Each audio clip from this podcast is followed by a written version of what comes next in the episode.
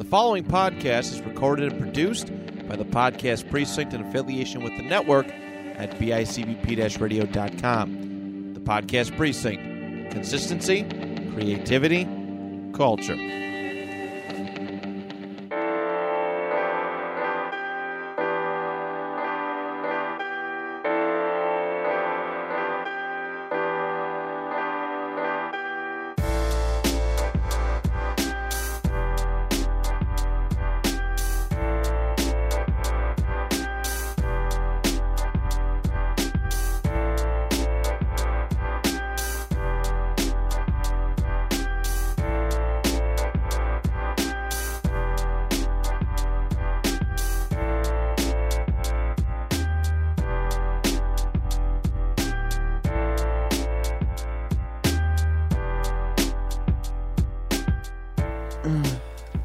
Tyler's mad at me. Why? I beat Lies of P before him. Did you really? Yeah. We literally made it to the same area, and there's this. I can't believe that. Tyler knows her name for sure. Her name's Luxasia or something like that, and she's the third boss from the end. And Tyler had been struggling with her. And I got to her yesterday, and I beat her. Not first try, but I beat her. Good for you. You're getting good at games like that. I know. I'm trying. Shout out Jonathan. Shout out John. He's kind of the reason, because he's so good at video games that he pushes us to be better at good video games. Yeah. And I think I have to thank Elden Ring especially, because I need to play that still. Dude, it is so great. And to prepare for it, I played Demon's Souls, and Demon's Souls is such a fun game. Well, I told Steve that I would wait for him and play Elden Ring with him. That's right. I remember you mentioned that. I'm still kind of trying to stick to that, because I think it'd be really fun if me and him went through and beat it together. Especially... I was talking to Elena about that the other day, and she was saying, it is kind of fun to have someone else playing with you. Dude, You know, someone's already at that point, and then, I know. It's definitely super fun. That's why, so you know how much I love Fallout. I could not get into Fallout 74, when they did that. Oh, 76. 76, yeah, 76. I could not get into Fallout 76 when they did that, especially, I just tried it again recently, even with all the updates. The second I walked out of the vault, some dude rushed me. He's like, "Come this way and get supplies for me. Come this way and get all this. I have all this good stuff. Come get it." And I left immediately. I was like, I don't mess with stuff like that. I don't want leveled up shit right from the bat. I want to be able to do it myself.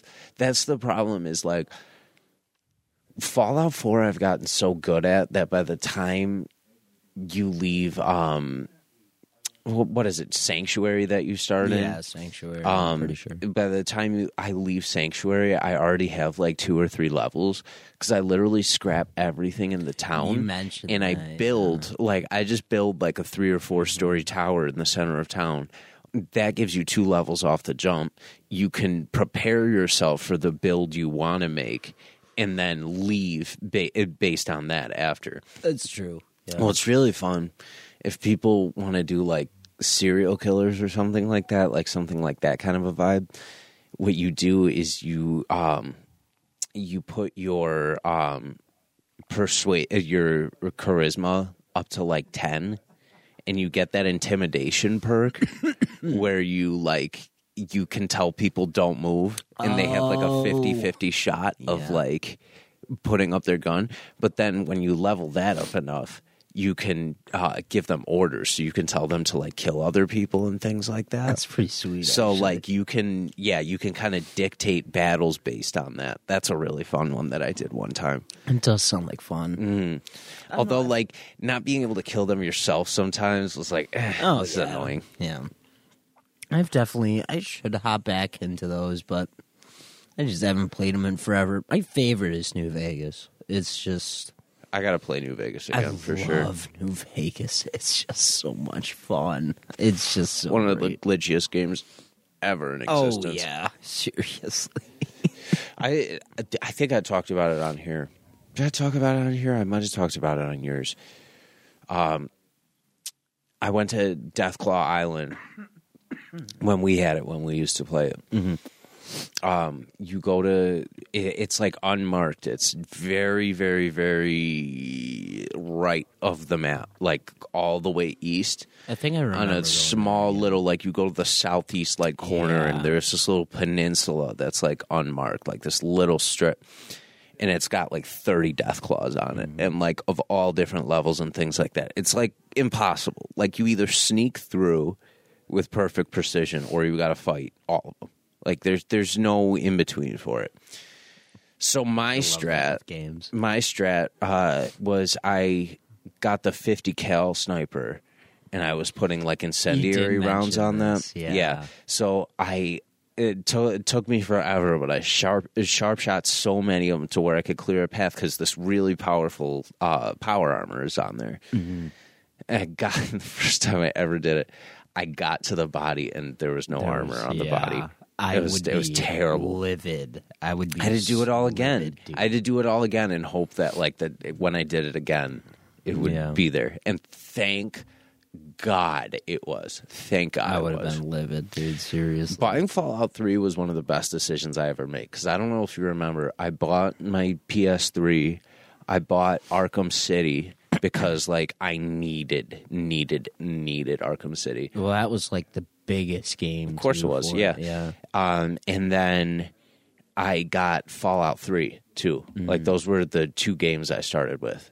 Or I bought one more with it. I can't remember. I remember we lost Fallout 3, and then we just found it somewhere. It was somewhere weird. You know what game also disappeared? I bought a copy of Tiny Tank, and I will never know what happened to it. I had it for like 3 days. I thought it was in that black and green case. It's not. That's insane. Mm-mm. It was so annoying. I remember you got that, yeah. You see how much that would go for right now. That'd be a really fun one for me and Steve to play through. Dude, I didn't realize how long of a game Tiny Tank really is. Yeah, it's got a bunch of levels on it. Yeah, it's like such a long game. I think the level we had, out of the ones I played, there were a couple of good ones, but the one that was on the demo disc was like the best level out there. Because those things, those like giant strider bots were like kind of terrifying little bit. No, I agree. The dancing was hilarious. It seems like a bizarre dream whenever I think about that level. Oh my God, yeah. Because that game is like just so funny. It like doesn't take itself seriously. When they open it. Oh, yeah. When they open it in the actual game, he's being like woken up by like the satellite or something like that. Mm-hmm. It tells him he's 3,000 years in the future, and he's like 3,000 years. I hope somebody fed my goldfish. Like that's like the stupidest thing to open up with. I love that. That it started like it's a super old timey video of him, and then it wakes him up 3,000 years later. It's like, oh, okay, shit's going down. I got one of the best compliments ever the other day. So shout out to GOAT Games. We might as well just slate right here because I feel like we're in good conversation. Let's do it. What episode is this? 118? I think we might have did 118 last time. 119. Is it 119? Hold on, people. This is professional as heck, I promise. Right now. I don't know why it just chose. It is 119. 119. So, welcome to episode 119 of Your Average Ordinary. I'm Dan. I'm Ben. And we're the Torres Brothers. So, recently I did GOAT Games. Yes, yeah. I did their podcast. So Steve was streaming the other day. He's doing Dead by Daylight. It was super fun to watch him. But on stream, he was talking about how the Shadow of Colossus episode is coming out soon, which I cannot wait to listen to because the guest on that is really good too. Now, is this the remake or the classic? Either one. I think either one, depending. I think the remake is literally exactly the same. Steve always plays the the classics. Original version of the game first, which I respect the hell out of him for doing that every single 100%. Time. But he talked about how the Shadow of Colossus episode might be like one of the best ones they've ever done. And he goes, you know how sometimes like you do a podcast and you just know, like, you know, that episode was like good. You get off and you're like, damn, that was a really good episode or whatever. Mm-hmm. He's like, that's how I felt with Shadow of Colossus. So I put in the chat, I was like, yeah, I know that feeling. It's a great feeling. I've had that on a couple episodes he's done with us. Yeah. Oh, like, yeah. Like where afterwards we were just like, oh my God, we laughed that whole time. And like, mm-hmm. It's just really good. Tyler and us have had like a bunch of really good episodes like that I felt great after releasing. One of my favorite episodes with Steve is the Jeopardy one. I love that episode. So I was thinking when we were talking about Toy Story at the one point, you were like, I got my Woody Buzz, like, I'll never lose. It's one of my favorite moments from the show. And then when we were talking about like Star Wars and Kingdom Hearts and like how the Marvel universe being in there and like Willem Dafoe controlling the Heartless. That's one of my favorite things we've done. So I put that in the chat, and like Steve was like, he was like, yeah, dude. He's like you know that. He's like, you just get that.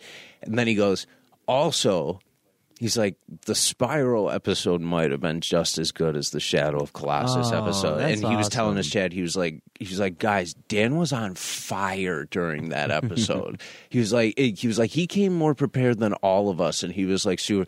So like, not only that compliment means a lot from him because obviously he's making content really well, mm-hmm. but I also, for that GOAT Games episode, I wanted to be as on top of things as I possibly could, especially because it's my favorite video game of all time. I wanted to do it justice so bad. Mm. And to hear that, like, he got that vibe out of it, made me feel really, really good. So I'm just so excited for that episode to come out. I don't think it's coming out for like another 2 months or so. Once it's out, I cannot wait for it to come out. Cannot wait. I gotta catch up. I feel bad. I do this thing. I have a problem listening to my podcasts at home. Yeah. I listen to them while I'm at work, while I'm working. It just makes the day go by so much easier. So when I'm not working, I don't listen to them. I gotta push myself too. I either play a sandbox game and listen to them in the headphones, or I play like Fortnite. I was thinking about that too. It's kind of, it's a nice passive way to listen to them because you're doing something else, but you're still like relaxing and like, or I do my dishes and put a podcast on while I'm doing dishes. And it'll take me forever to do my dishes because I'm listening to the podcast too. Or I'm like, now I just sit in an office all day. So like I save your episodes with Tyler for like days where I'm like, I need something to listen to really bad. And then I put those. That's what I did with the last episode of What's Going On, is I waited for a day where I really, really, really, really needed something to listen to. The last one we just did. It wasn't Jeffrey the Giraffe, was it? Yeah, that was Jeffrey the Giraffe. That was the last one you guys have done, which I need to, when I come back on What's Going On, I'm putting you guys on trial. I'm putting you guys on blast 100%. No. I'm putting you guys on blast 100% because you guys need an intervention. No, we don't need an intervention. Yes, you do. You 100% need an intervention. Listen, for this show. No one's fault other than my own. I have a show. I have this job where I'm traveling 2 hours to drive. Are you back in Erie? Actually, no. This last week was my last week. Okay. So, well, that's good at least. So, yeah, from now on, episodes are coming out. But, like, literally, the last episode that we were supposed to do, I just wasn't even home yet. I'm giving you an intervention, 100%. Yell at Paul, then. I'm giving you both an intervention. It's not our fault. No, you need a kick in the ass. You need a kick in the ass because even... What am I going to do? Well, not even you. I had work and I had rehearsal. The other day, I get so... Shout out, Eli. I get shit from Eli every time an episode doesn't come out, which, by the way, I apologize for missing last week because for this show, because it was entirely my fault. To be perfectly honest, I had a massive anxiety attack at like 7 p.m. and it kept me up until 2-3 o'clock in the morning last Sunday. And I just woke up and I was like, I can't like function right now. Yeah. And you're always like so good about stuff like that too, which I appreciate. Well, of course. But like because I preach mental health so much on here, I felt the need to like be totally transparent about that, because if things happen like that, you shouldn't shy away from it. But yeah, I missed last week. So I had a text from Eli on Thursday. What did he say exactly? He was love you, Eli. It was like, I got a voice memo from him first, I'm pretty sure, where he was like, another date and no podcast from the network. I'm like singing the website name. I told him I'd smack him or whatever, but what did I say? So Tuesday he said, where the F are my podcasts? And then I told him I was like had an anxiety attack or whatever, and then I was dogging him because he only texts me to harass me and doesn't text me to like find out how I'm doing. Actually. And then he responded about how I don't text people back, and he's 100% right. I'm so mad at that. But then he said, quote, what the fuck has happened to WGO?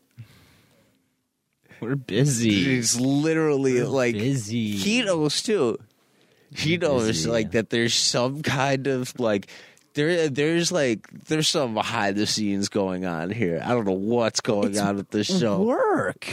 That's what's going on with the show. Yeah, listen, it's like the Titanic. You only see a little bit of the iceberg, and then like the rest. What else could it possibly? Listen, I would much rather do the podcast than work. But unfortunately, this podcast doesn't give me money, and I need money. There's some kind of shit going on. There's some kind of Josh Allen stuff on dig shit going on. I don't know what you want me to tell you. Yeah, where you guys are like, nah, we're cool. We're the connection. We're the 1-2 combo. And then behind the scenes, one of you yelling at the other like.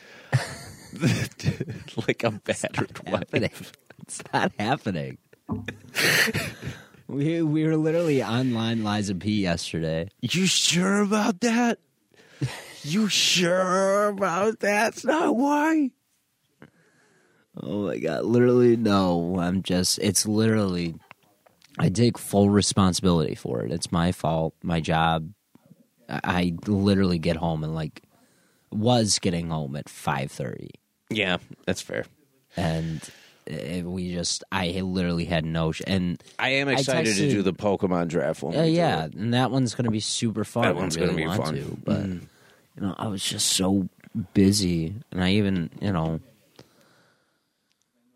think I told... yeah, I told Tyler, I'm sorry, I literally... because he texted me the one day, Ben's late. He said Ben's late again in the group chat. And then...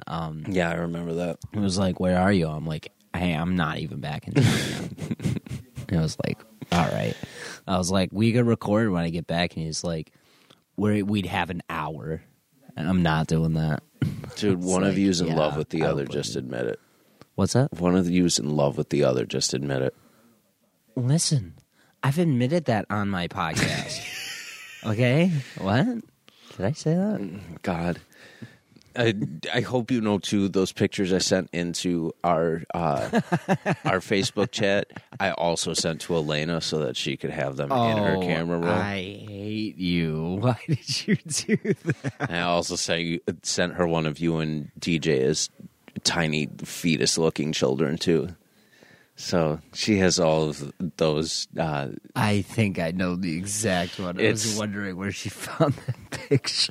It's you two in the green room. Do you know what I'm talking about? Yeah. Yes. Yeah. I was stalking your Instagram. I don't know why. I like remembering you as a little kid. No, I get it. You were cute.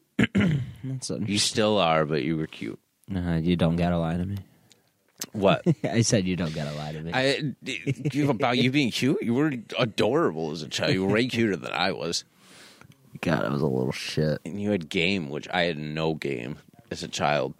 I was 4'10" wow. and paranoid about it. I did have a girlfriend in kindergarten. Wiping my shoulders. You had a girlfriend in like every grade, dude.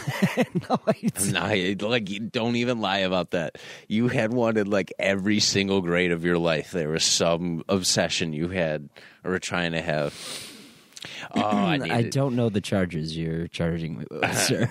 One of these. So, like, I'm gonna at some point send Elena out of the blue, unprompted, the audio clip from our episode with Cosmo, the Black Turtleneck episode. Don't you dare. With the saxophone story. You dare. I don't know if I told you. Hey, come see my saxophone real quick.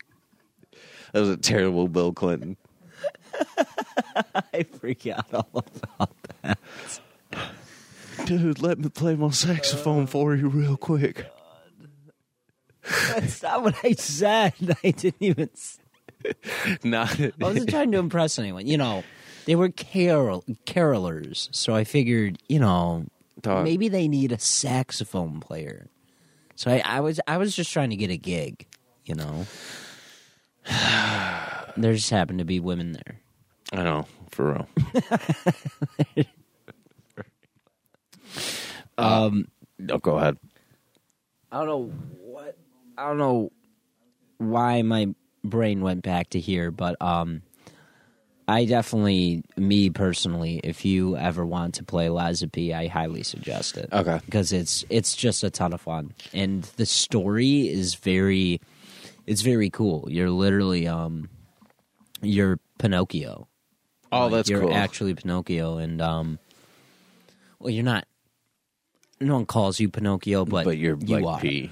Like, it's like how all the killers in Dead by Daylight have like some weird other name. Yeah. And you're like, oh, no, yeah. I know who you are. Where it's like, what was it? Like Michael Myers is just like the Stalker. It's just like that. Stalker or like Mike or like something. Right, like yeah. And it's like, oh, that's clearly him. It's like, oh, hello, Mike. But nice to see you. But like I was looking into some of the things. Like they have references to Toyland in it. Dorian Gray. Oh, cool. Like he was an artist in their world and just different things like that. But yeah, Geppetto literally makes you because you look like because he was trying to save his son, Carlo. Mm. And the whole game is based on telling the truth or lying. If you tell the truth more, you stay a robot. Mm. But if you lie to people more, you turn more and more into a human. Mm. It's very cool. That's interesting. It's very cool the way that I would have to check it out. I've just been I've been mindlessly just playing Mario Party 3, like the OG, the original one. Yeah, just like playing by yourself, dude. Just playing the story mode on it. I don't know why. It's fun as hell, and I rage so hard still when I can't get some of the games. You should just do nothing, see what happens. Some of them you could definitely get away with doing that, but other ones, there's a couple that I absolutely hate. Bowser Toss fucking sucks. Bowser Toss has sucked every single time I've ever played it. And then whatever one where you have to walk across the ice in like the loops. I always slide too much, and I hate it. It's not in that one, but Bumper Balls was always a great one. I like Bumper Balls. They're fun, like games like that you could just play in that. Dude, Bumper Balls is so much fun. That is actual chaos. Dude, I fuck with Mario Party so much. I fuck with Mario Party like the heaviest out of like all these games. So Super Bowl happened. I think we actually did pretty good on our list as far as predicting Usher's songs. It wasn't too bad. I have to go back and look at what exactly we picked because I forgot to bring that list with me today. Did we say that Burn was going to be on there? I want to say we did end up on we either settled on like Burn or You Got It Bad, and then what's the one song? Started when we were younger. My boo. Which we did end up picking. Yeah, we did end up putting that one on there, yeah. Dude, Alicia Keys could not find that first note when she was singing. I saw posts. She was, yeesh. Wow. That was funny. I love her to death, but like, my God, she could not find that first note at all. This can tell you how invested I was. I was watching the Super Bowl on my phone while I was playing Lies of P. I mean, and me and Elena are both watching the halftime show, which is me playing Lies of P and her retwining the cat tree. And then when it was over, we were both like, that was good. Yeah. We were just like, all right. That was from my generation specifically. That show was for like Usher being like the biggest sex icon of like my middle school years for like all these girls. Like, but I just saw this this post that was it said like Usher's wife of 3 days after seeing this. And it was like the person just being like clearly upset. Yeah, so the halftime show was good. It was fine. There's nothing super like unique to write memorable home about. Or anything. Yeah, Jermaine Dupri looks terrible. That's one thing I can absolutely say about that. He looks like Roger the Alien a little bit, like very much so. I don't know, maybe. Maybe it was Roger doing like a halftime show performance. Chiefs win again. Great. Whatever. Surprise. I'm not super surprised. Niners totally shit the bed in that game. In a lot of ways. Good in the beginning. And then... But even at the first drive of the game, McCaffrey fumbled that run, and that changed the whole course of the first quarter for them. Yeah. They were driving down the field so good, and then they did that, and they didn't even get 3 points out of that drive, which is super annoying. Mm. It came down to overtime, which like it was actually a good game, which I guess makes up for the fact that both those teams were in it. Like it was a good game till the end. And then, of course, it went into OT, right? It went into OT, and it almost went into double overtime. Then Mahomes just did Mahomes things on the first drive. Mm. I was done after the first overtime. What was weird is like Kyle Juszczyk from the Niners said like they were all confused as to how the halftime rules worked. And I was like, why would you come out and admit that afterwards? No, like, for real, it's such a stupid thing to admit because, like, why would, as a coach, too, why wouldn't you make sure that your team up and down is aware of how things would work if you go to overtime? Because 100%. With the Kansas City Chiefs, that's a major possibility that you're going to have to go into extra rounds with these people. Mm-hmm. Like... That shouldn't have been a surprise to anyone. Shouldn't have been a surprise to anybody at all. That's so funny. But why would you ever admit that? That makes no sense to me, Kyle Juszczyk. I don't know why you would do that. That doesn't make sense. They fired, the Niners fired their offensive coordinator afterwards. Somebody's got to be scapegoated. I don't know. Like, Kyle Shanahan's not a great coach either for them. So I don't know if that was the right move. But maybe get him out of there instead. Yeah. But Chiefs win again. It was kind of inevitable.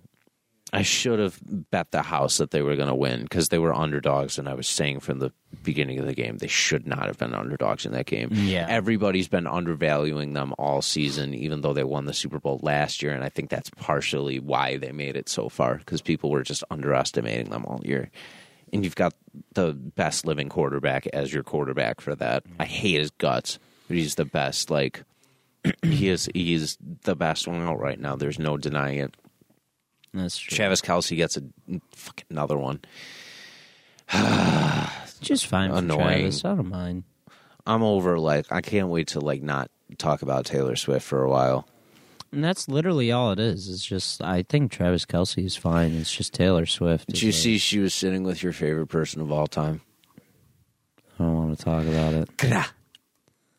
I have been seeing the memes. With Jason Kelce. Yeah, and he's like, Munch, did I say that right? Or something like that. Like, what does krah mean?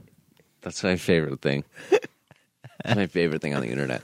But then, as much as, like, so I knock on the Kansas City Chiefs all the time. I knock on how much I hate dynasties and how much I hate when, like, the same people win over and over again. But at the end of the day, we're all just fans of this sport, right? Mm-hmm. Like, we're all just fans.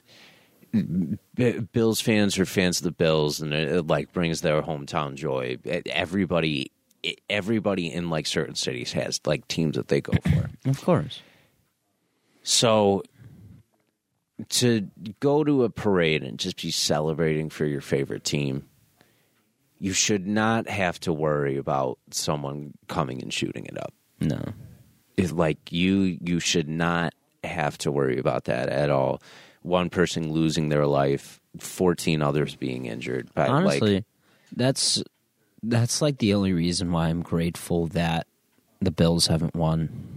I'm not even lying, because once we win, it's going to be a fucking riot on the street. But, like, it's not even... So that wasn't even like they were rioting or anything. No, I know. That's the difference, is the Bills fans, we are going to, like, freak out and be just totally off the wall. But it's not... That wasn't even, like, a matter of... like sell or just being insane or doing that. And because it can happen, say they would kill someone to celebrate. But I mean, like, we had the Tops thing like less than 3 years ago, and it just, people should not have to, like, live in fear of that all the time. They should not have to just, in general, whatever stance you have on guns, whatever you have on, people should not have to live in fear in their hometowns going to celebrate their favorite team winning the Super Bowl, which, like, a bunch of people that were there, it, like, said it was like a bubble hat, like, it was the happiest place on earth for a while because it's just people celebrating, and then, like, somebody just took and like stole that joy from them completely, which, that's fucked up. It is. At the 100%. End of the day, it's so fucked up that people just think that this is the way we should be living and behaving as human beings, because it's not. It's absolutely disgusting and absolutely despicable that people can just keep getting away with destroying happiness like this and making people live in fear, just in general. So I just I felt the need to touch on that real quick, because it can't be. You know, it can't not be said if we're talking about the Super Bowl at this point, which is a shame. Because everybody should be talking about the Chiefs being a dynasty and them having back-to-back Super Bowl wins and how big that is. And somebody just took this joy from Missouri and in a terrible way. Terrible way. 100%. And, like, it just needs to stop. Like, people shouldn't have to be afraid of going to the supermarket, going to school, going to a parade to celebrate their favorite team. They should not have to worry about that. Should not, in general. So, yeah, you know, it's just people get messed up in the head, or are already born messed up, and they see the world in a different way. And there's nothing to stop it, and you could do everything you can, but there's always just going to be that someone out there like that. Yep. And it's horrible. And it's just not. It's not right. It's not right in general. I do got to backtrack though. I lied.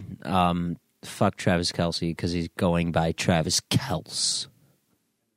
I mean, Travis Kelce. I think they talked about on their podcast how, like, that's how you pronounce their last name, but, like, the media started pronouncing it Kelce, so they just, like, went with it. That's so dumb. It is, but it isn't. Like... I don't... Well, there's some... Like, the UFC does the same thing with, like, some of the... Like, people are like, no, it's pronounced, like, this way, like... And they correct it afterwards. Like, if people speak up about it... It's like... It's like Ariana Grande. Like her, like, it's not Grande, it's Grande. But no one's saying Grande. Yeah. Or you're not saying that. They're saying Ariana They're saying Grande. Yeah. Like, it's just... I don't know. You got to respect the name, I feel like. Yes. How many times have we been called Tories? Every time I got off the bus. Yeah. But, I mean, it didn't bother me that much. I mean, but, like, don't you want the Torahs? Like, that's how it's... It's so easy. It's so easy to just put the extra emphasis on that. I guess, but at the same time, that was like a bus driver that I didn't care about. So I mean, it was like, I'm never going to see this guy again. I guess. I don't know. I see what you're saying, though. I do.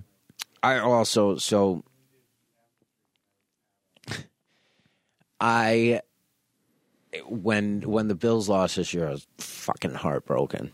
And it hurts so bad every single time. Especially this year, the way we went out, just missing that fucking kick, and not being able to stop the Chiefs in the second half, and you know, all of that, and that sucks. And afterwards, I wasn't saying a lot when I was like watching it with mom and dad. I was just kind of sitting there and like on my phone and like sad and. At one point, mom looked over and she was like, "Are you okay?" It's like, yeah. It's like this. I was like, as much as like this sucks and this hurts, I said, no feeling in sports hurts worse than seeing your favorite fighter get knocked out. Like, yeah, that's the worst possible thing because you're wondering like if they're okay, if like. You're feeling for them that they're losing their belt. You're hoping they're feeling okay physically and emotionally, and like some of them just look bad. And last night confirmed that fucking feeling for me once again, because I have rode for Alex Volkanovski since the day that he fucking came in the USA. The fight where he fought Darren Elkins is where I really was like, holy shit, this guy's fucking good. This guy's really good. He TKO'd Chad Mendez, which was a back and forth fight, and he was like facing a little adversity. Beat Jose Aldo by decision, which was the first 3-round fight that Jose ever lost in the UFC. Then beat Max Holloway 3 times overall. Had that first fight where he clearly beat him. Second fight where it was close, but I thought he won, and a lot of people thought Max won, and we're like being super, super, super. It came critical. Down to the points, right? It came down to the points, and it was a split decision. And people, because Max is so beloved too, people were riding so hard on. They were saying Max 125. They were going Max 125, Max 125, Max 125. They were like saying that over and over and over and over and over again. And they were commenting, like, every time you would go to a Volkanovski, like, Instagram post, the top comments were always Max 125. Like, people tormenting him about it, where it was like, oh, my God, just leave this guy alone. Like, he didn't make the decision. Like, that's the one thing I absolutely hate. After that second fight, he beats the crap out of Brian Ortega. Beats the absolute crap out of him. Gets out of submissions he should have been subbed on. It's still crazy to me to this day that he got out of some of those. Is supposed to fight Max a third time. Max has to drop out, and Volk goes, "Give me Korean Zombie," who is like the next guy that should have gotten it. Gets Korean Zombie, TKOs him in the 4th or 5th, like just dominates like over and over again. Fights Max for the 3rd time, makes it so clear that he's the better fighter, beats him all 5 rounds. All 5. And I'm giving a lot of backdrop here, but like Volkanovski deserves this. Goes up a weight class to try and fight Islam Makhachev for the title and become a 2-division champion. Loses a decision, but the momentum was swinging his side in the 5th round, and he dropped Makhachev in the 5th round. And then when he goes back down to fight featherweight, he fights Yair Rodriguez, who's a savage, and makes it look so he just buzzsawed him. Like, you made a statement like I'm back in this division. Oh, and it's one loss doesn't make me. Oh, yeah. And that was also his second loss professionally was to Islam. So he had only lost once before that early in his career. Mm-hmm. Then in September or October, I can't remember which month it was, Islam is supposed to fight Charles Oliveira for the second time, and mm-hmm. Charles has to back out on 2 weeks' notice, and Alex steps up and takes the fight again. That's right, on 2 weeks, which I don't know if it was the best decision, but he said, I may never get the shot again. It was presented to me or whatever. He's probably already training too. Yeah. But he also admitted afterwards he wasn't in the best shape beforehand, and he was drinking every day beforehand and just kind of overdoing it. So he took that fight and he got head kicked bad in the first round and got knocked out. So then he goes back down, and last night he fought this guy Ilia Topuria, who is a motherfucking savage. This guy is good. And I will never fade Volk in a fight. I do what I was ever. But if I was if anybody's going to beat him, it is this guy. I feel like this guy is just, he's undefeated. He was 14-0. Yeah. Real cocky before this fight. Real cocky. Already changed his Instagram bio to 15-0 and saying he was the champion. Mm-hmm. And then changed his profile picture to him with a belt beforehand. Nickname is the El Matador. He's a Georgian fighter, but he fights out of Spain. So he represents both those countries, and his boxing is super crisp. He's a BJJ black belt. He's a high grade wrestler. He's very good everywhere. Kind of puts people to sleep when he fights them. Mm-hmm. So it's kind of a coin flip for me, back and forth going into this fight. Last night going into the main event, all the favorites had won in every single fight. Everybody who's favored to win won, which is always a bad sign for me when that happens coming down to the main event. Volk wins the first round pretty easily. He's he's out-teching him. He's doing Volk things. Second round, he was doing great. And then Topuria just went forward with this 9-punch combination that Volk was he got caught with a couple of them, but he was dodging a lot. And then Topuria just threw this perfect right hand. He just threw this perfect shot, and Volk just just went out. Just went out. And fuck, I thought I knew what pain was, seeing my favorite fighters get knocked out once, but to see it happen to him twice in a 6-month span fucking sucks. That's gotta be tough. But Topuria is a motherfucking savage. This guy is so good. He is so good. He's 27 years old. Damn. So he's not even in his fighting prime yet. Yeah. And this guy's starching everybody. Called out Conor McGregor and said, "Meet me in Spain. Let's do something there." I don't think that's going to happen. No, probably not. McGregor's on too many roids and too much cocaine to ever make 145 ever again. Dude, that guy is on so much cocaine. He is on so much coke. Do you see any of the videos he ever posts? Oh, he's always just walking around always seems he's ready to just blow up at any second. Absolutely. He was the Ultimate Fighter this season. He just had all these moments where he's talking, a mile a minute. It's dude, try and hide it a little bit, just a tiny bit. You could try. He's an absolute mess. Shows what all that money will do to you. For real. For real. That guy was broke for so long and then became a superstar. Made $100 million fighting Floyd Mayweather.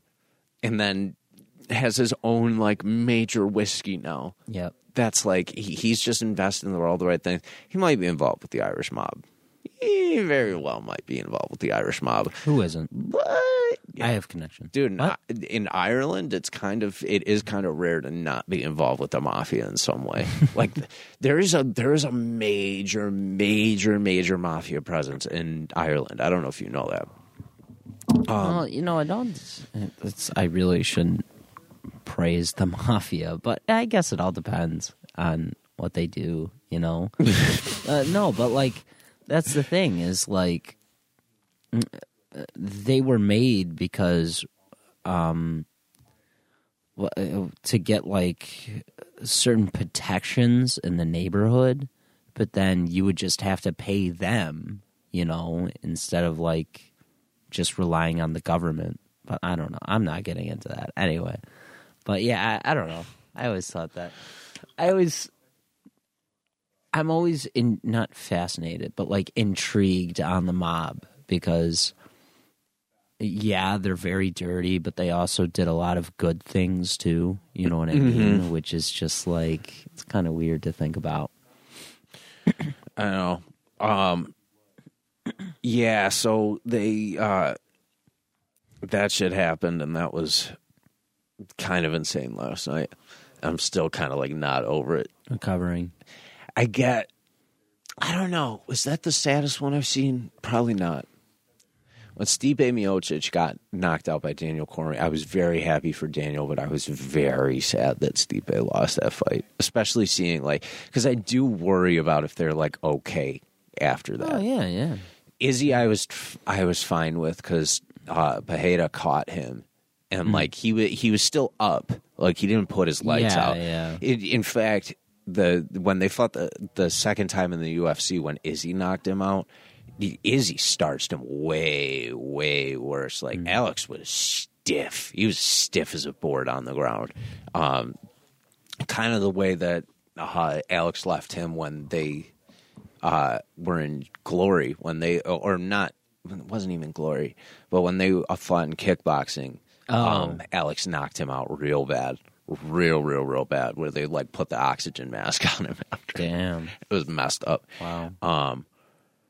Yeah. I think probably that one. Cerrone's lost a couple that I was like, fuck, like, this sucks.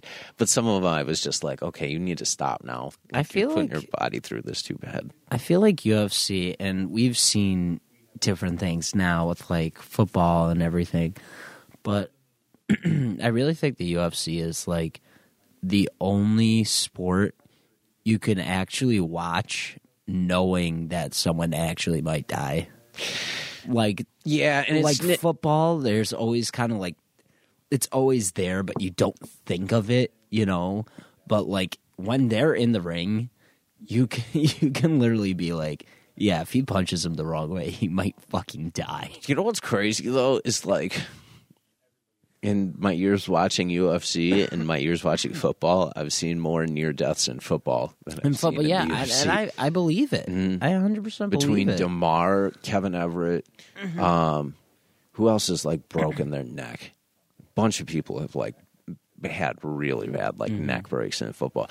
I've never seen, like, the worst knockout I could think of was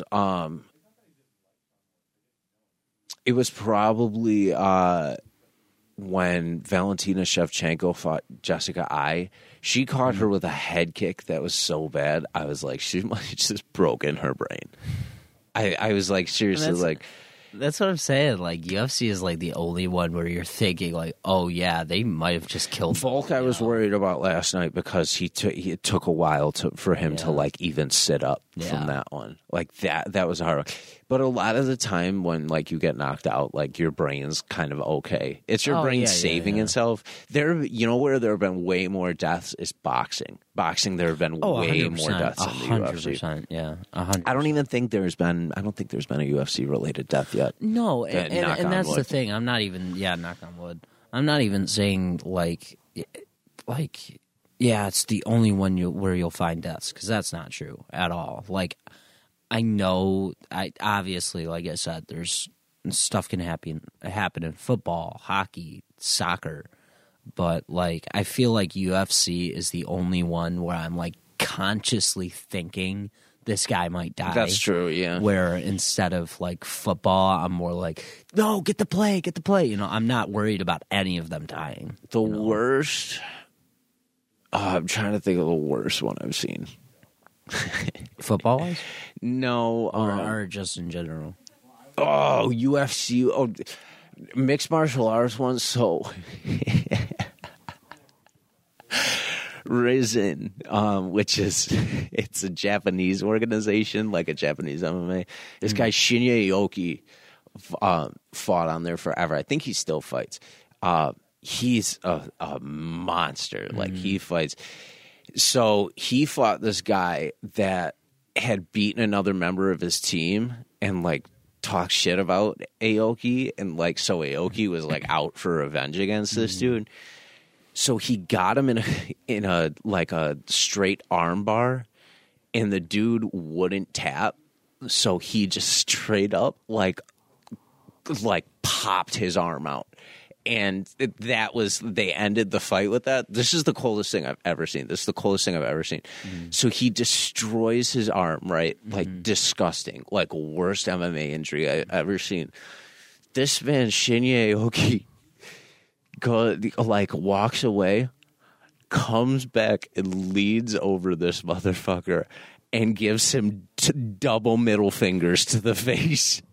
And then flipped off the crowd, Nate Diaz style, and like ran out of the arena. But like, so what happened? Did he get DQ'd? DQ'd for that? For holding that too long, or for popping his shoulder out? No.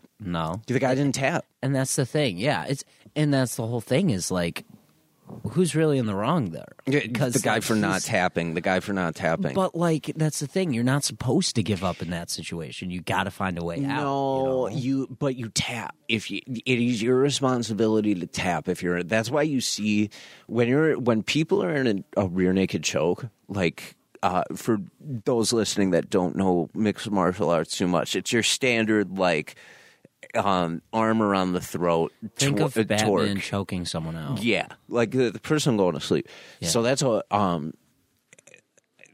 a choke where you're not in a lot of danger if you go to sleep based on that, because you go to sleep and then like it's easy to get you up after that, as long as the hole's not in for too long. Right. But a lot of people won't tap in that situation because, like, you don't even realize how much oxygen you're losing. So you get in that position and you kind of have two choices. You can, if you feel it getting too tight at a point, you can tap in that moment. But some people, like, they're thinking about, like, okay, well, if I just position my body this way, and like, as they're like contemplating it, they go out and they don't even realize that that's happening. But if you hold that hold for too long, you can get brain damage because your brain is losing oxygen. So when it's a ref's responsibility in that moment to see that the person's out, to like grab their hand or whatever and see that they're not moving and call it in that moment. So if you're in like a position where like... That's on the ref then. It's kind of on the ref to be able to do that. It depends. I 100% blame the ref. It's like, I mean, he's supposed to. I understand what you're saying. Like, if you're losing oxygen, yeah, you got to do something. But in that moment, he's not thinking I'm losing oxygen. He's thinking, how am I going to get out so I could get him so I can win? No, and the ref is definitely like they're supposed to. If the person goes out, like you gotta be on it in that moment. And luckily, a lot of UFC, there are really, really good refs in the UFC.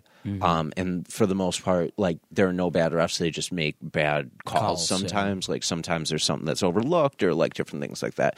We've gotten the Mario Yamasakis and the Steve Mazzagatis in this world out of the sport for the most part, guys who were, like, shouldn't have been reffing in the first place. Yeah. But in that moment, if they see him go out, like, it's their responsibility to call it. But at the same sense, if they see that the guy's, like, arm gets broken with that, a lot of times it's, like... Yeah, you call it right there too. That moment, if like, because you got to protect their safety first. It's the same way where like guys can just kind of be out on their feet when they're getting punched, like sometimes they're not like knocked out, but like they're not defending intelligently. So they're just like kind of shelling up and like taking a bunch of punches. Mm-hmm. And like you'll see some of those guys will be like afterwards they'll be like, what the hell? I was fine. Like I was good. But like, no, they weren't good in that moment because you're not like you're not fighting. You're not moving out of the way. You're not defending as intelligently as you should be. Mm. So the ref is saving you from yourself in that moment. If you see an arm get broken, the ref is stepping in because like you're getting saved from yourself at that point. If you're in a striking exchange and like you block a kick and your arm breaks from blocking the kick, that's a different. That's different because like you're still fighting. You could still like intelligently fight depending. But if you're in a hold you can't get out of like your arm gets broken, like call it because like it might cause damage that's 100%. Irreversible at that point. Frank Mir tapped Tim Sylvia that way. He had him in a straight armbar, yeah, and his arm like inverted. Like, you know, like, so, like, my elbow going out this way, imagine, like, the elbow, like, you could see it. So, Herb Dean, do you know who Herb Dean is? He's the black guy who refs most of the fight. I love him. He was reffing that fight, and he saw that happen, and he goes, oh, shit, stop. You could hear it on the thing. He was like, oh, shit, stop. And called it before anything else could happen. There are a couple other ones like that. Frank Mir had Minotauro Nogueira Kimura the one time, and Minotauro wasn't tapping, and Mir did like kind of the same thing Aoki did, where he just popped the arm real quick. It's bad. Some of those are bad. But then there are assholes like he actually got brought up yesterday, which was really funny. There was this guy, Husamal Palhares, who used to be in the UFC, who's this big, kind of like jacked Bane-looking dude, like but very good at submissions. And he used to purposely hold on to submissions after people would tap and like – he's like the only guy who's ever got kicked out of the UFC after a win because he got a leg lock on somebody. It happened 2 fights in a row. He got like a heel hook and a leg lock on somebody, and they were tapping. And they got to like 5 or 6 where they're doing, and he's still gripping, and like the ref is going like stop, get off. That's different. Yeah, twice that. That's much different. A couple times that happened. He fought Jake Shields and was raking the eyes of Jake Shields a lot of that fight, and then he held onto a Kimura too long again, like he did that, and he's tapping, and like after he finally got off him, Jake Shields like threw a punch at him after the fact. Because, like, he was like, are you kidding? You, fuck? Like, dirty bastard. Like, seriously. 100%. Yeah. He's an ass. Like, guys like that are terrible. Oh, yeah. Terrible. 100%. Like you said, the safety is the biggest first part of it. Mm-hmm. You know, and if the fighter isn't looking out for your safety either, I mean, yeah, that's kind of dumb saying when you're going to beat the shit out of the other guy. Yeah. But still, like, you got to look out. There are limits. You know? There are limits for it. It should be a healthy, good sportsmanship always. Those are the people. Never going to kill the person. And you typically see that. Like, a lot of times you'll see those walk-off KOs where, like, the people, like, they hit them, and as they fall, they're like, yeah, I'm not following up. Like, that you like, you know, and you just kind of, walk. It's like you respect them in that moment. Or you, like, go in for the follow-up and, like, hold it for a second. I've seen a lot of people do that. I really like... I like some of my favorite, what is it, like the fight conference right before? Oh, like the press conferences? Standoff. Yeah. My favorite ones are where they're like joking around with each other, you know? Like, it's hilarious. I forget who it was, but like the one guy like went up to him and then he pulls his phone out and takes a picture. Oh, I've seen a couple of those ones. There's that one and then another one where like, the guy hands him roses. I've seen stuff like that. I think is fun. I've seen some fun ones happen too. That Mike Perry used to have the best ones that were hilarious. I talk about this with my one friend all the time, but when he debuted on like short notice, and he fought this guy. I think Han Young Lim is his name. And when they faced off at the weigh-in, Perry put his hand out to like shake his hand, and when the guy went in to shake it, I'm like, Perry pulled back and like put up his fist. It was like, thought you had a friend, boy. Ah! And screamed in his face. See, like brutally knocked him out the next day. See, but like when they can have fun with it, that was hilarious. Each other, that's what's important. Justin Gaethje, do you know who he is? He's a major like knockout artist in the lightweight division. I think I've heard the name. He's fighting Max Holloway at UFC 300, okay. And they I've definitely heard. You know, I know who Max Holloway is, but he when they faced off the other day for the first time. They got up to each other, and Max fake pulling Justin's pants down. And they're both, like, really funny dudes. Yeah, so, like, he just walked out and, like, faked, and they both just laughed at each other for a second and then faced off. That's nice. Shit was hilarious. See, yeah, I love when they do shit like that. Oh, it's the best.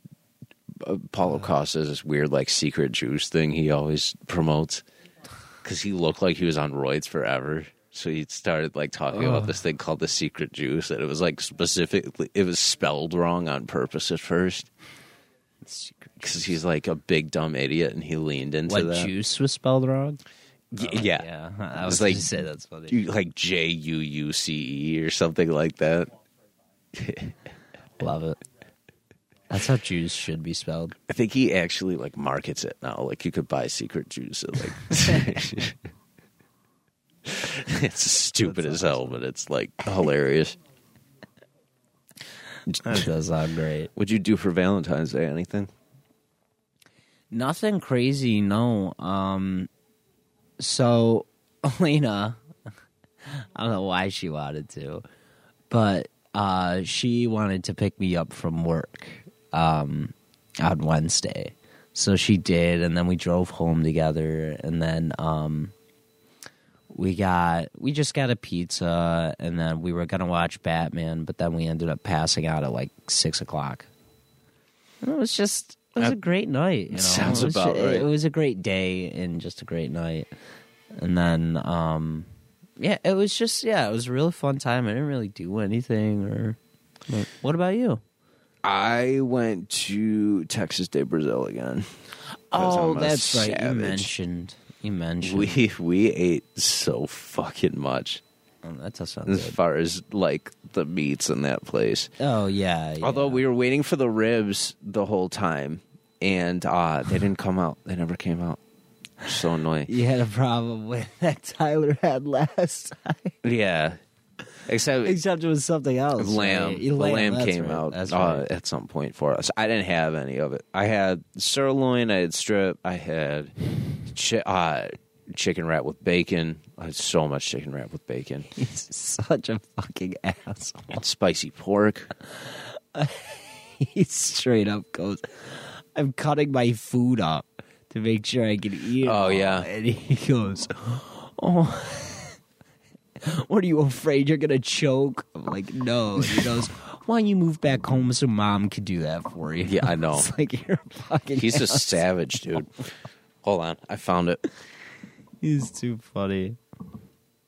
That was just it. Yeah. Wait for it. Right here. Oh, knocked him right out. Damn that. Yeah, dude, that was a good right hook. He just got right to it. Damn, wow. It's almost like... He's just basic enough where it causes problems for people. Like, it doesn't seem like he does anything flashy. Like, he's not going out and throwing, like, wheel kicks all the time and doing, like, weird stuff like that. However, the basic stuff he's really, really, really good at. Like basic, like, jabs, rights, hooks, like, things like that. It makes him, like, crisper just focusing on those things. Okay. Gotcha. But yeah, so we went there the other day. Their sides, I don't think I took as much advantage of last time as I did this time. Dude, they're so good.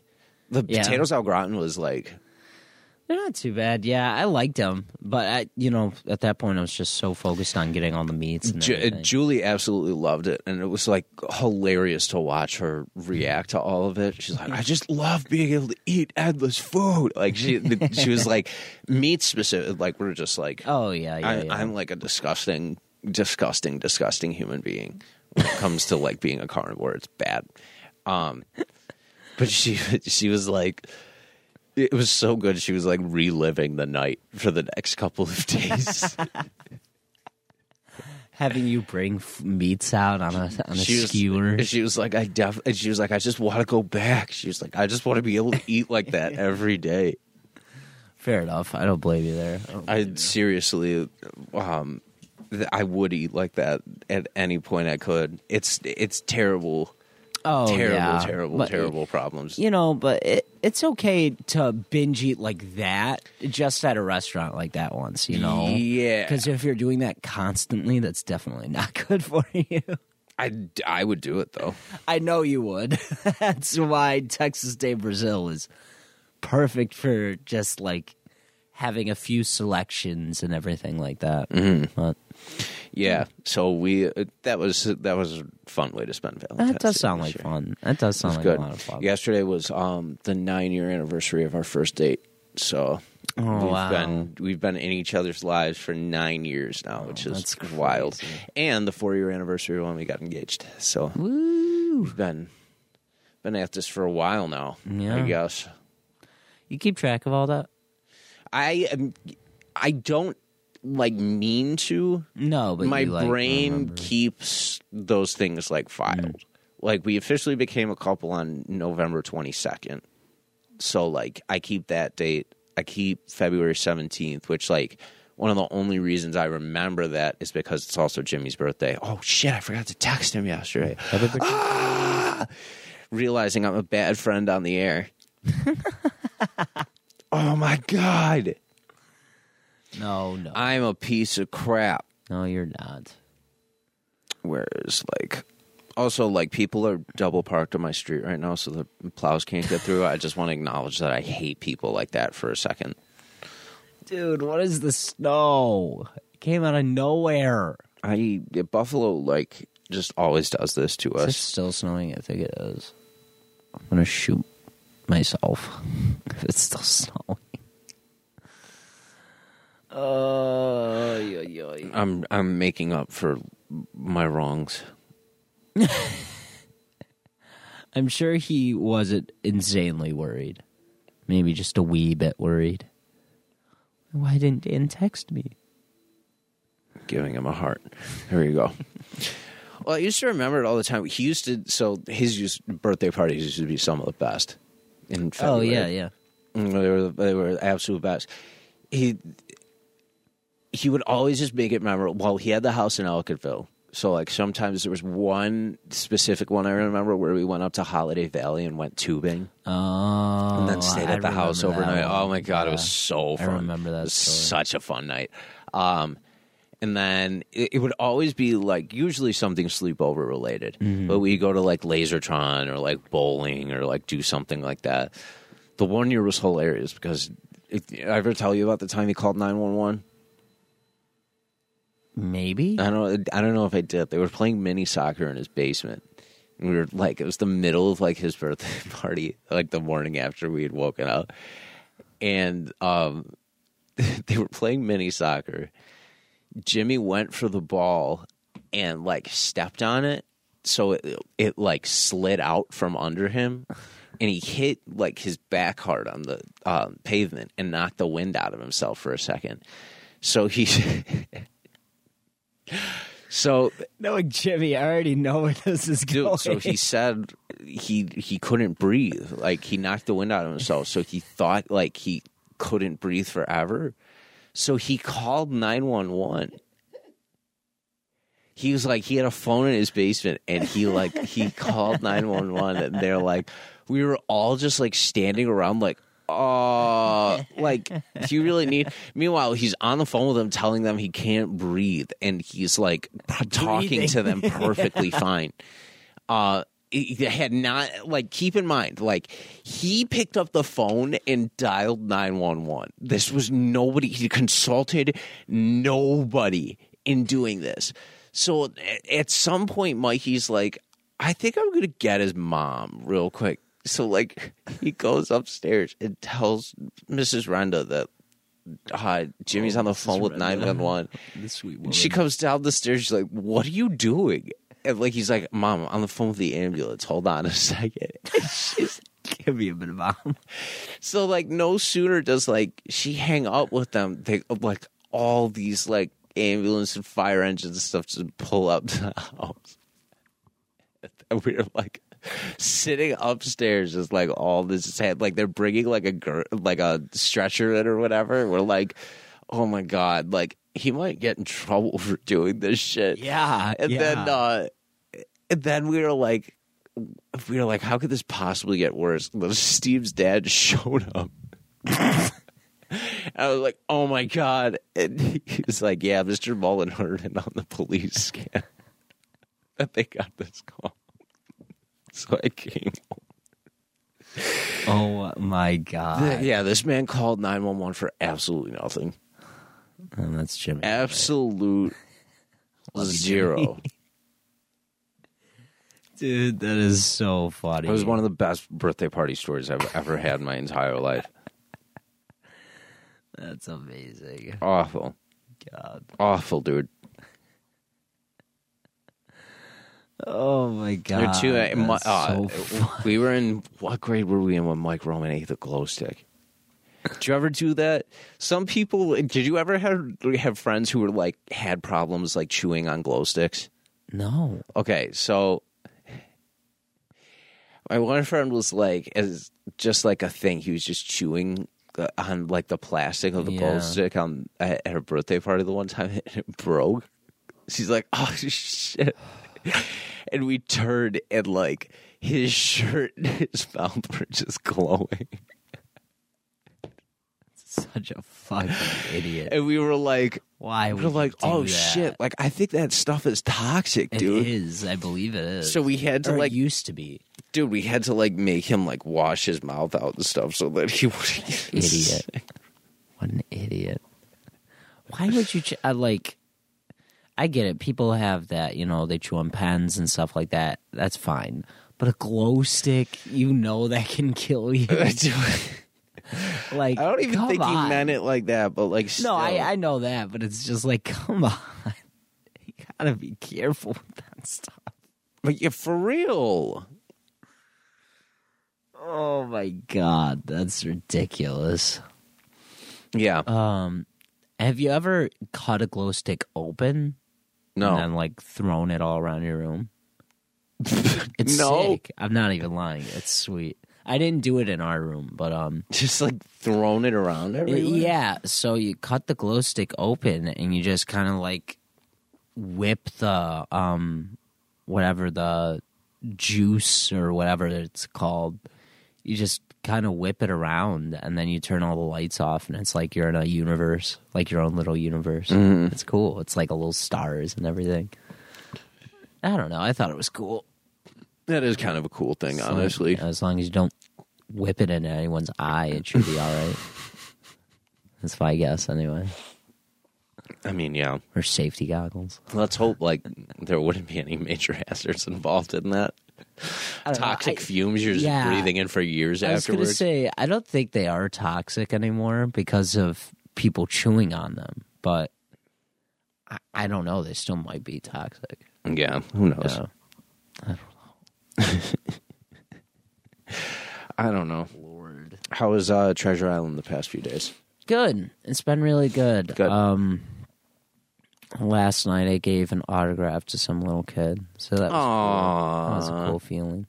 That's a sweet, cute little thing that happened for I don't know what word I was looking for in that moment. No, but it's been going good.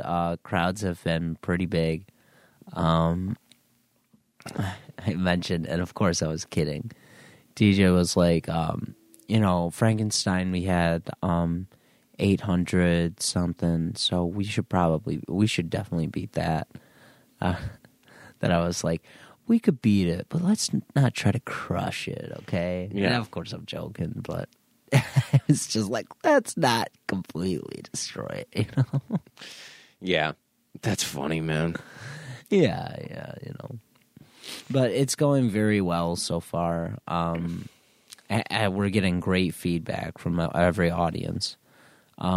The last two crowds were super weird. Well, weird but not weird. Mm-hmm. Everyone loved it. They were super into it. But then it came to bows and no one stood up. I hate when that shit happens. Okay, thanks. You know, like, yesterday some people were standing up, but, like, the majority of the audience didn't stand. Mm-hmm. And it's like,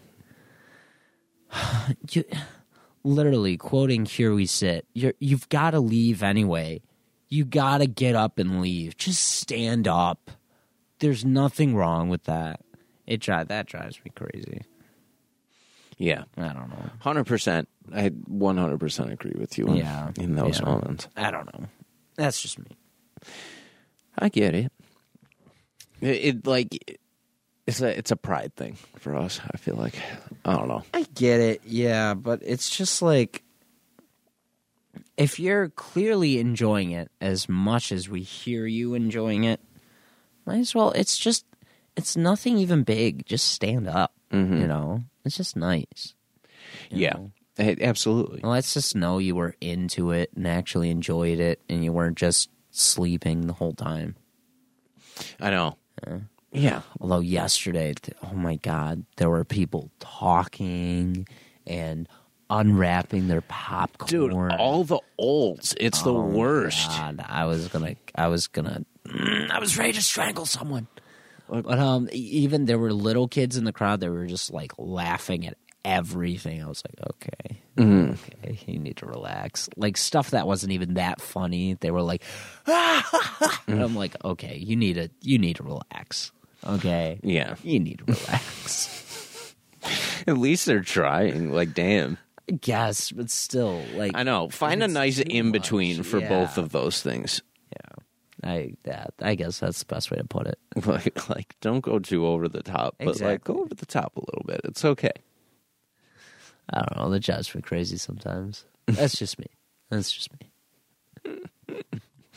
So funny.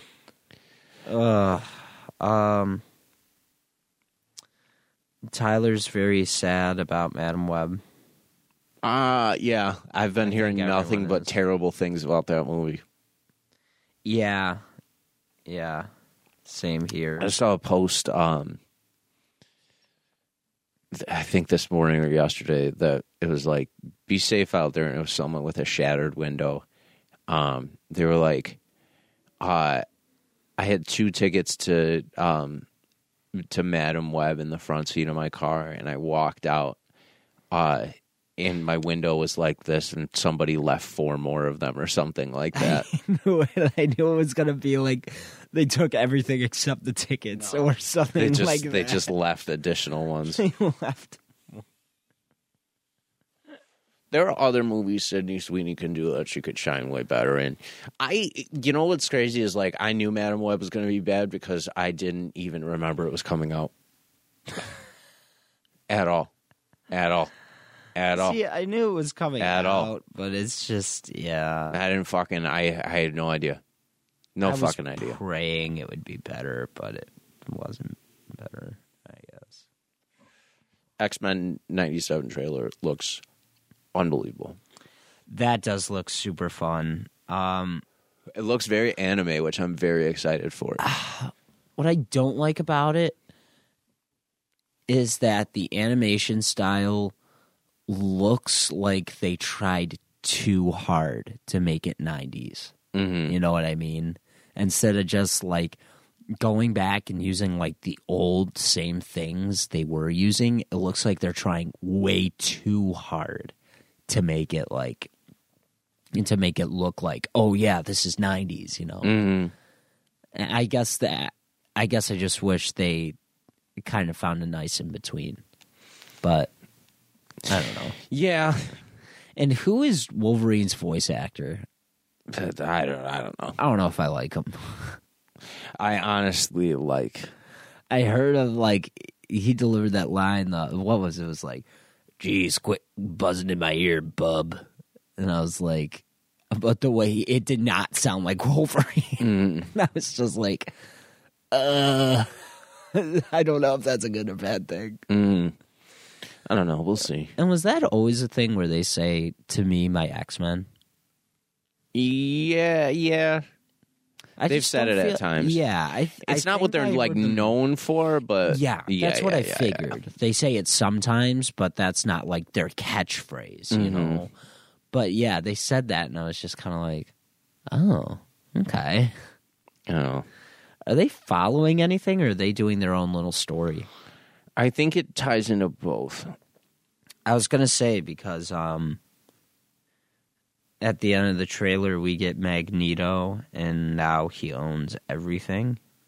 Mm-hmm. So that's interesting how that's going to turn out. But I think it was in Xavier's will that happens from the... Yeah, it's in Charles Xavier's will. That's exactly what it is, too.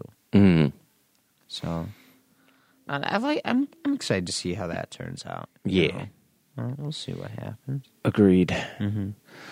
Yeah, we'll get out of here because I know you got a show to go to and everything that, too. I'm just trying to... pull up news. Yeah, see if there's anything notable. Helldivers 2 came out, which looks very good. It looks so cinematic. I've seen Tyler playing it, and it just looks great. Mm-hmm. And they gave it a 9. Skull and Bones, which is like a pirate game, that got a 7, which is cool. People are saying they introduced Doctor Doom it was in a trailer for something. I don't think it was Madame Web. But they saw, like, a Doctor Doom-looking character, and now everyone's thinking it's him. Mm. Heads up, probably not him. Right. It's very straightforward. But people are now debating who should play Doctor Doom. And now they're saying, forget a big star playing him. Who should voice act him? Yeah. That, honestly, that makes more sense. To have someone voice act Doctor. Not have him CGI. Yeah. Still have someone play him, but then have a voice actor for him. Yeah. I really James Earl Jones it. James Earl Jones it. Yeah, I mean, why not, too? Yeah, I agree. Well, no, I mean, like, the way he did with Darth Vader. Exactly, yeah. And that's what I'm saying. Yeah, why not? Okay. You know, and that makes sense. We got the trailer for Deadpool and Wolverine, which... yeah, I can't wait. It looks good. My biggest qualm is I just wanted to see Wolverine. In action in the costume, which we got a very tiny snippet of it, but I wanted to see more. And of course, that's what everyone's thinking, you know? Mm-hmm. I want more, but... The Knuckles series is coming out. I saw that. That looks pretty good. It does look pretty good. What else is there? I always loved Knuckles. He's like my favorite person Knuckles out of the Sonic cool people. And Idris Elba is actually a really good choice to voice act him. 100%. I think he's really good. Yeah, not a ton else. Oh, Wicked is getting its movie now. I saw that, yeah. And I don't know how I feel about that. It looks all right, but I prefer Wicked stayed a Broadway musical instead of a movie. Yeah, you know what I mean? I think it looks all right. We'll see. We'll see, though. Yeah, we'll see what happens. I'm not stressing. Yes. I do want to say I should have fucking watched the fucking SpongeBob Super Bowl. Oh yeah, I should have too. Watched that. They made so many good jokes. I just shared this thing yesterday, or I liked it or something like that. Hold on, I gotta see if it's still on my story. because I need the exact phrasing of it. I don't think it is. It was something like, I need Dora the Explorer, or I need them to do a Nickelodeon version of the World Series. And they were like, I want to hear Dora the Explorer explain to kids how the batter just hit a go-ahead home run off this pitcher, and now at the next at bat he's going to get a fastball to the ribs or something like that. which so accurate. That is funny. But like when McCaffrey fumbled, did you see the clip of that? Oh yes. He fumbled on the Nickelodeon broadcast. They're going, firmly grasp it, which was brilliant. I think that's so. Did you see they made the joke about Leo? Yeah, it's so funny. Hilarious. Like imagining SpongeBob saying that too. I was like, what the fuck? They're so good. What exactly did they say? They said something about. Someone posted it, and they said, I don't care about the NFL, but I decided to throw on the Nickelodeon broadcast of the game. And I just listened to SpongeBob make a joke about Leonardo DiCaprio only dating women in their early 20s on national television. And I think that's great. That is super funny. Anyway, I think that's just about it. Yeah, there wasn't a ton other than like what we talked about. No, yeah, there's not. Oh, only other thing is we saw the cast for the Fantastic Four. Oh, yes. And it's taking place in 1963. What do you think of the casting for this? I think it looks good. I think it's perfect. Yeah. I think it's a pretty good cast they came up with. And yeah, I have no qualms whatsoever, and I think Pedro Pascal will do a good Mr. Fantastic. Good Reed Richards. Yeah, absolutely. I think so too. And yeah, last one that I saw is we got new images of Joker 2. Yeah, which it didn't really give much. They made me like a little bit more excited for it with the vibe they're going with. Mm. So yeah. We'll see. Yeah, we'll see how it goes. But I really, really liked the first Joker. So I loved it. It's see. So good. It all kind of depends what route they're going with this, and they're not giving a lot right now. No. So no, we'll see. The only thing that I had a problem with that movie, and it's not even like anything bad. It's just like when he goes and meets Bruce, he's like 10, mm-hmm. You know? Yeah. And Joker's like, what, maybe late 30s? So I just felt like by the time Batman's 20, he's going to be beating up this like 40, 50-year-old. That's what I said too, but like you just got to take it for what it is. Oh yeah, and that's literally all it is. It's just like a little like, I wish they did that different, you know, but literally I have no other problem with that movie. It is so good. Maybe like after 2 or 3 of them, we got like it turns out that this is all like he's just telling people this in the asylum, and it's not even like his legitimate memory. That'd be a huge swerve, because then people would be like, oh shit, so this like isn't even his real backstory again. Like people, you know how he that always would be a just huge curve, yeah. Like how he always, like how in Mad Love he told Harley that story, and it turned out he had been telling it to a million different other people, but just changing certain things about it. Mm-hmm. Yeah, and that's a very famous. Yeah, yeah, I remember. I mean, that. It's Harley Quinn's origin story, like her legitimate origin story, mm-hmm. because she was built for the animated series. Yeah, I was going to say, unless you count the episode where she just shows up. Yeah, but she was built specifically for that. They didn't know how big she was going to be and how not. I was actually I had this conversation on Eat Sleep List because Brian asked if He's like, was Harley Quinn always like this big of like a sex icon? I was like, no, like she wasn't until like the newer Suicide Squad movies came out. I argue that I would say it happened when Arkham City really kind of propped it up. You know what I mean? Because they gave her that outfit, and I was like, okay. Okay, why don't we go back to the classic clown outfit for a little while, okay? Yeah. But, you know, I've never seen it like that, but then again, I grew up with it. Yeah, exactly. Yeah. So until next time, you can check out all our other shows at bicbp-radio.com. Check out What's Going On. Should be back this week. Modern Day Mixtape is out.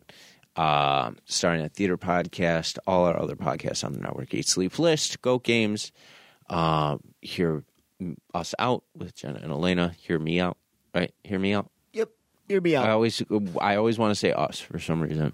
You know what's funny is their original podcast name was What's Going On. Oh. Taken. Which, yeah, taken already. But I just thought that was funny, like, oh, yeah, you know. Yeah, probably like us and a million others. Nostalgia Funhouse, Two Brains, One Mic, all those other shows you could find right here at bicbp-radio.com. And we will end today like we always do with a 1, 2, 3. See ya.